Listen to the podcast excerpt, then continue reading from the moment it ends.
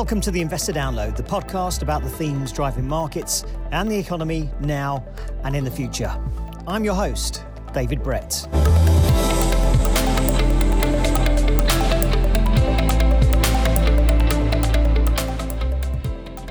There's trouble brewing in China's economy.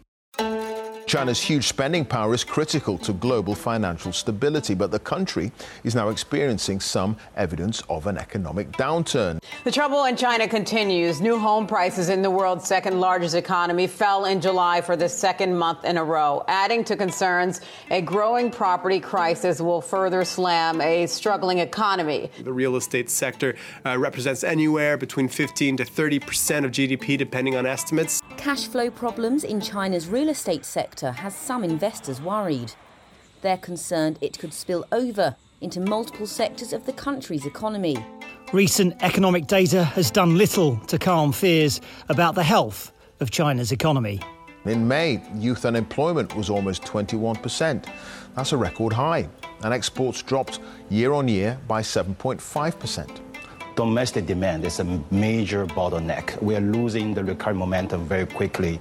Now, while the UK is struggling to get inflation under control, China's economy is suffering from the opposite deflation. In response, China is taking emergency measures. China's central bank cutting key rates for the second time in three months as this new eco data there comes in weaker than expected. The uh, central bank had reduced the uh, one year medium term lending facility by a bigger than normal margin of 15 basis points. We do expect more action not only on the monetary side, but also on the fiscal side. But will it be enough to prevent a full blown crisis? Or is this China's Lehman Brothers moment? Stuart Podmore will be your host for today's pod. He'll be chatting with emerging markets economist David Rees. They'll discuss what the implications might be for future common prosperity and political intervention in China. They'll also look at what it might mean for the rest of the world and the 3D reset. But first up, Stuart asks David directly could this be China's Lehman Brothers moment? That's a question I've had quite a few times, both from clients and fund managers during the past couple of weeks. And, you know, there are some parallels clearly, given that we seem to be having financial problems emanating from the housing market. Real estate giant Evergrande is still trying to sort out a deal with its major creditors after hitting a liquidity crisis, and it filed for bankruptcy protection in the US last week. Another huge group, Country Garden, has announced losses of over $7 billion for the first half of the year and will be delisted from the Hong Kong Stock Exchange that's causing stress amongst some major property developers which want uh, one time appeared to be the gold standard, certainly to the country garden. And we've also seen some wealth management companies get into trouble who have been deriving at least some of their returns from the property sector. And it's not entirely clear how those linkages work. And of course, the lack of transparency just feeds this kind of panic about the state of what's going on in China. That said, I think it's worth stepping back. Uh, remembering that these issues in the housing market are, are, really actually well known. So the government sort of decided to shake up the sector a couple of years ago now by um, clamping down on the amount of leverage in the system, clamping down on speculative purchases of property, which had seemingly had become the main source of demand, um, and you know risk to store up systemic problems in the future. And so, you know, a lot of bonds, certainly offshore, of these developers have been traded at distress levels for quite some time. Many have been dropping out of the sort of benchmark indices, etc. So, you know, clearly there's a problem going on.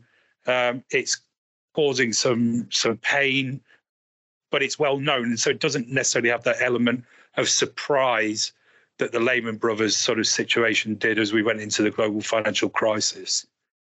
And if you could just expand that a little bit to the wider, the wider economic situation in the markets, as well as the second part of that first question. Yes, absolutely. So I think there's probably two strands to that in terms of what it means for the economy. So in the short term, you know, one of the key transmission mechanisms for policy support getting out into the economy in China in recent years has been through the housing sector. So you've typically seen an expansion of credit lending. People have taken that money, bought houses, that supported construction, which is you know a pretty big part of the economy, and then it's also been followed up by purchases of household goods, and so that method of policy transmission is clearly broken, and we oh, actually we see that because the financial system in China is is is awash with cash. Actually, interbank rates are, are very low because of excess liquidity stuck in the financial system, but it's not getting out into the broader real economy.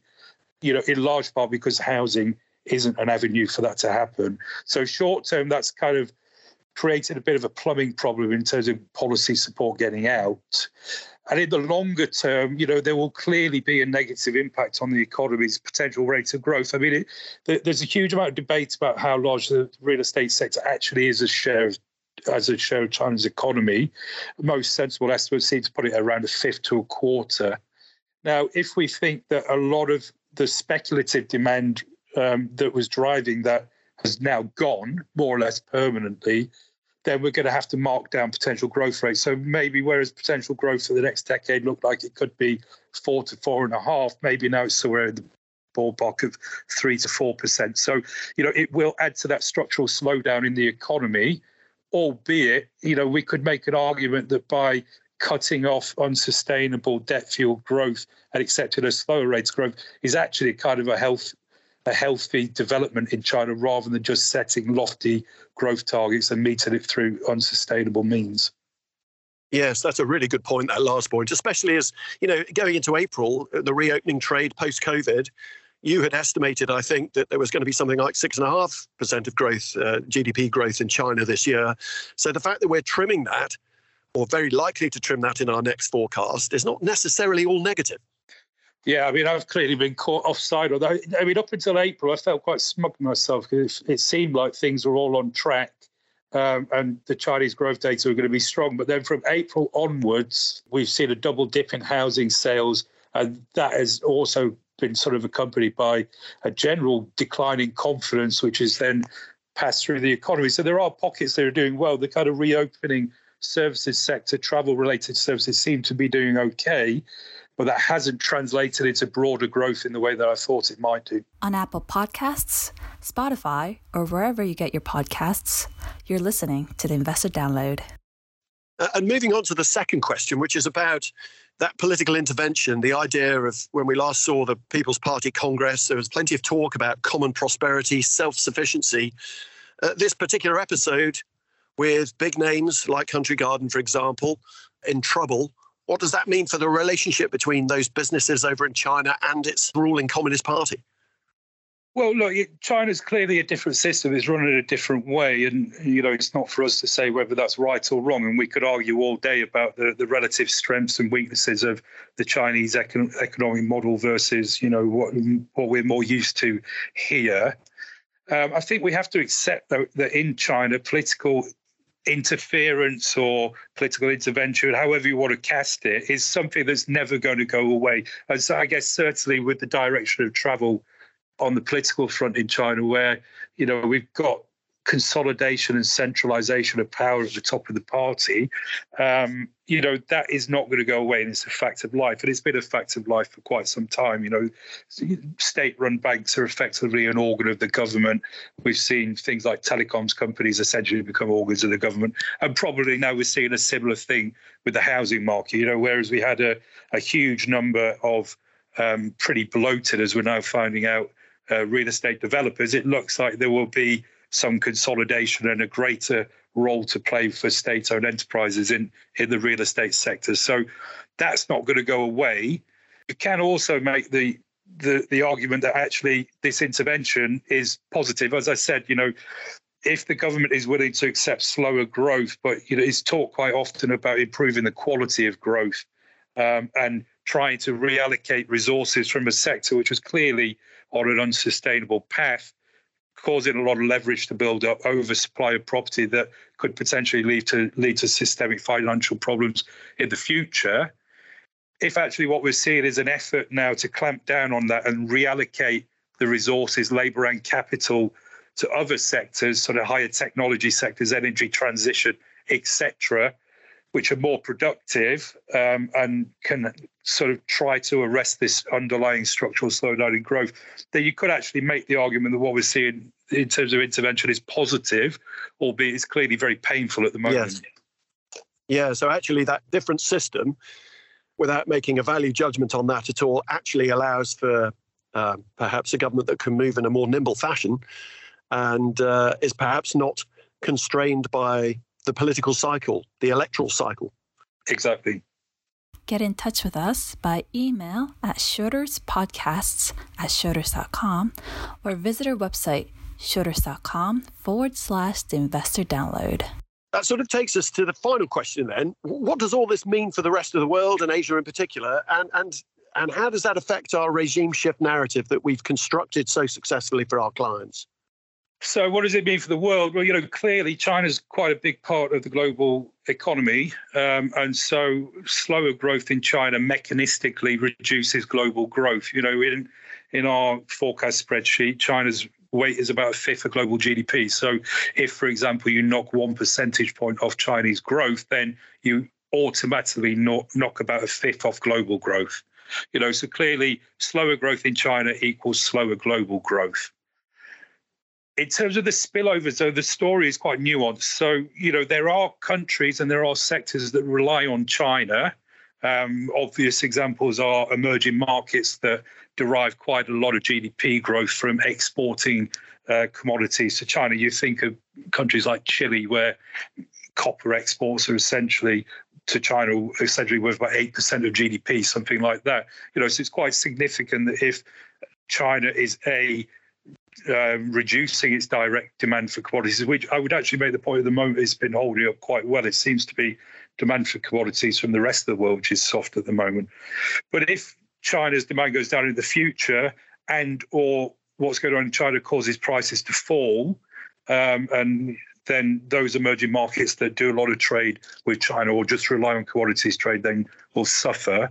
Similarly, on the sectoral basis, you could imagine that if construction is going to be less of an engine of growth in the future, then Chinese demand for you know diggers and eh, trucks, etc., and maybe machinery from Germany, for example, is going to be smaller in the future. But I think you know the the more fundamental point for me is that if you look at China's external position, it runs large structural external surpluses, and it has done basically since it joined you know joined the World Party as a manufacturing base for the rest of the world. Uh, what does that mean? Well, that means that in aggregate terms, China is, an, is a net drain on activities, not a source of aggregate demand for the rest of the world. And so, even if you mechanistically knock down global growth, the actual spillovers to the world in aggregate quite limited in terms of weaker Chinese demand. Um, and so, you know, you, have got to be careful with that nuance because the risk from China growing not as quickly is often overstated. I guess, you know, actually the greater risk probably comes through confidence shocks and worries that China's about to implode and people just sort of retreating a bit from risky assets and, and capital that's a really flows. But that, that but that's a, yeah. that's a different point.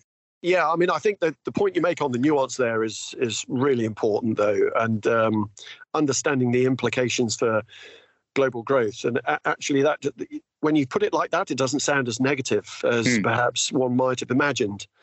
Um, yeah. And certainly, I'm I'm immediately thinking to to then move to the idea of regime shift. I'm thinking back to the uh, some of the very relevant points we made about deglobalization, for example, and that process yeah. of deglobalization and what you say about Chinese demand and ch- Chinese supply for the global economy. I'm thinking actually the de- deglobalization narrative continues, and actually that could be positive still. Well, I mean, it seems pretty clear to me the deglobalization narrative continues. I mean, we're going to go into a US election year where you assume Donald Trump is going to be pretty hawkish on China and Joe Biden's not going to give him a free lunch and is going to continue to also be pretty hawkish on China. So that's not going away. But we are seeing real evidence in some of the incoming data. You say US construction of factories is starting to accelerate rapidly. So we are starting to see snippets of um, this kind of reshoring, etc., deglobalization going on. And I think probably what we're seeing in China in terms of the government's desire to fundamentally reshape the economy also fits that narrative. As I said, rather than pouring resources um, in terms of capital and labour into property, which is not really generating any long term benefit to the economy.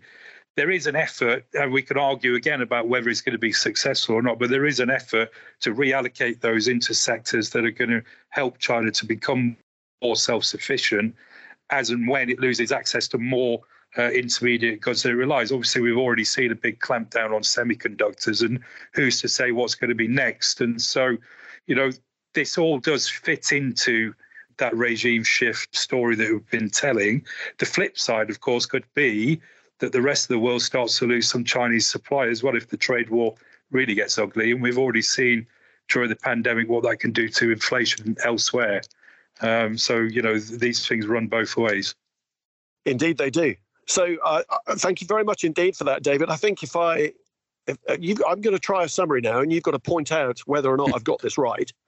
But I think when we think about this being the the Chinese version of Lehman Brothers, um, I think you are not going for such hyperbole there, actually. I think what you're saying here is that this is nowhere near as sudden or as unanticipated.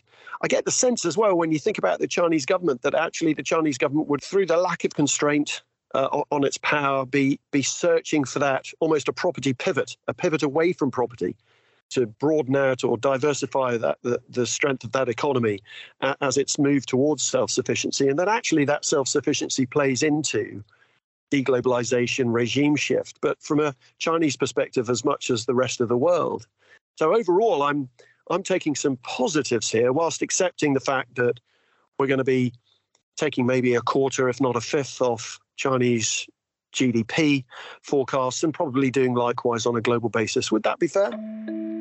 Yeah, I think so. I mean, I wouldn't say I'm feeling particularly positive, but maybe, you know, within the current pain that we're going through, there will be some positives in the long term in the problems in the property sector that we've been worried about for a long time are being dealt with. They're being dealt with quite harshly and abruptly, uh, but they are being dealt with. Um, and maybe that can sort of start to stem this structural slowdown in China's economy that we're seeing. Mean, there's a huge amount of skepticism about that, and we won't find out for quite a number of years if it's successful. Uh, but at least they're making a stab at it. Well, that was the show. We very much hope you enjoyed it. If you want to find out more, please head to schroders.com forward slash insights. And we're endeavouring to record as many of these shows in the studio on video. If you want to watch them in their full unabridged version, uh, then go to Schroders YouTube channel. If you want to get in touch with us, it's Schroders Podcast at Schroders.com. And remember, you can listen, subscribe, and review the Investor Download wherever you get your podcasts. New shows drop every Thursday at 5 pm UK time. But above all, keep safe and go well. Cheers. The value of investments and the income from them may go down as well as up, investors may not get back the amounts originally invested. Past performance is not a guide to future performance. Information is not an offer, solicitation, or recommendation of any funds, services, or products, or to adopt any investment strategy.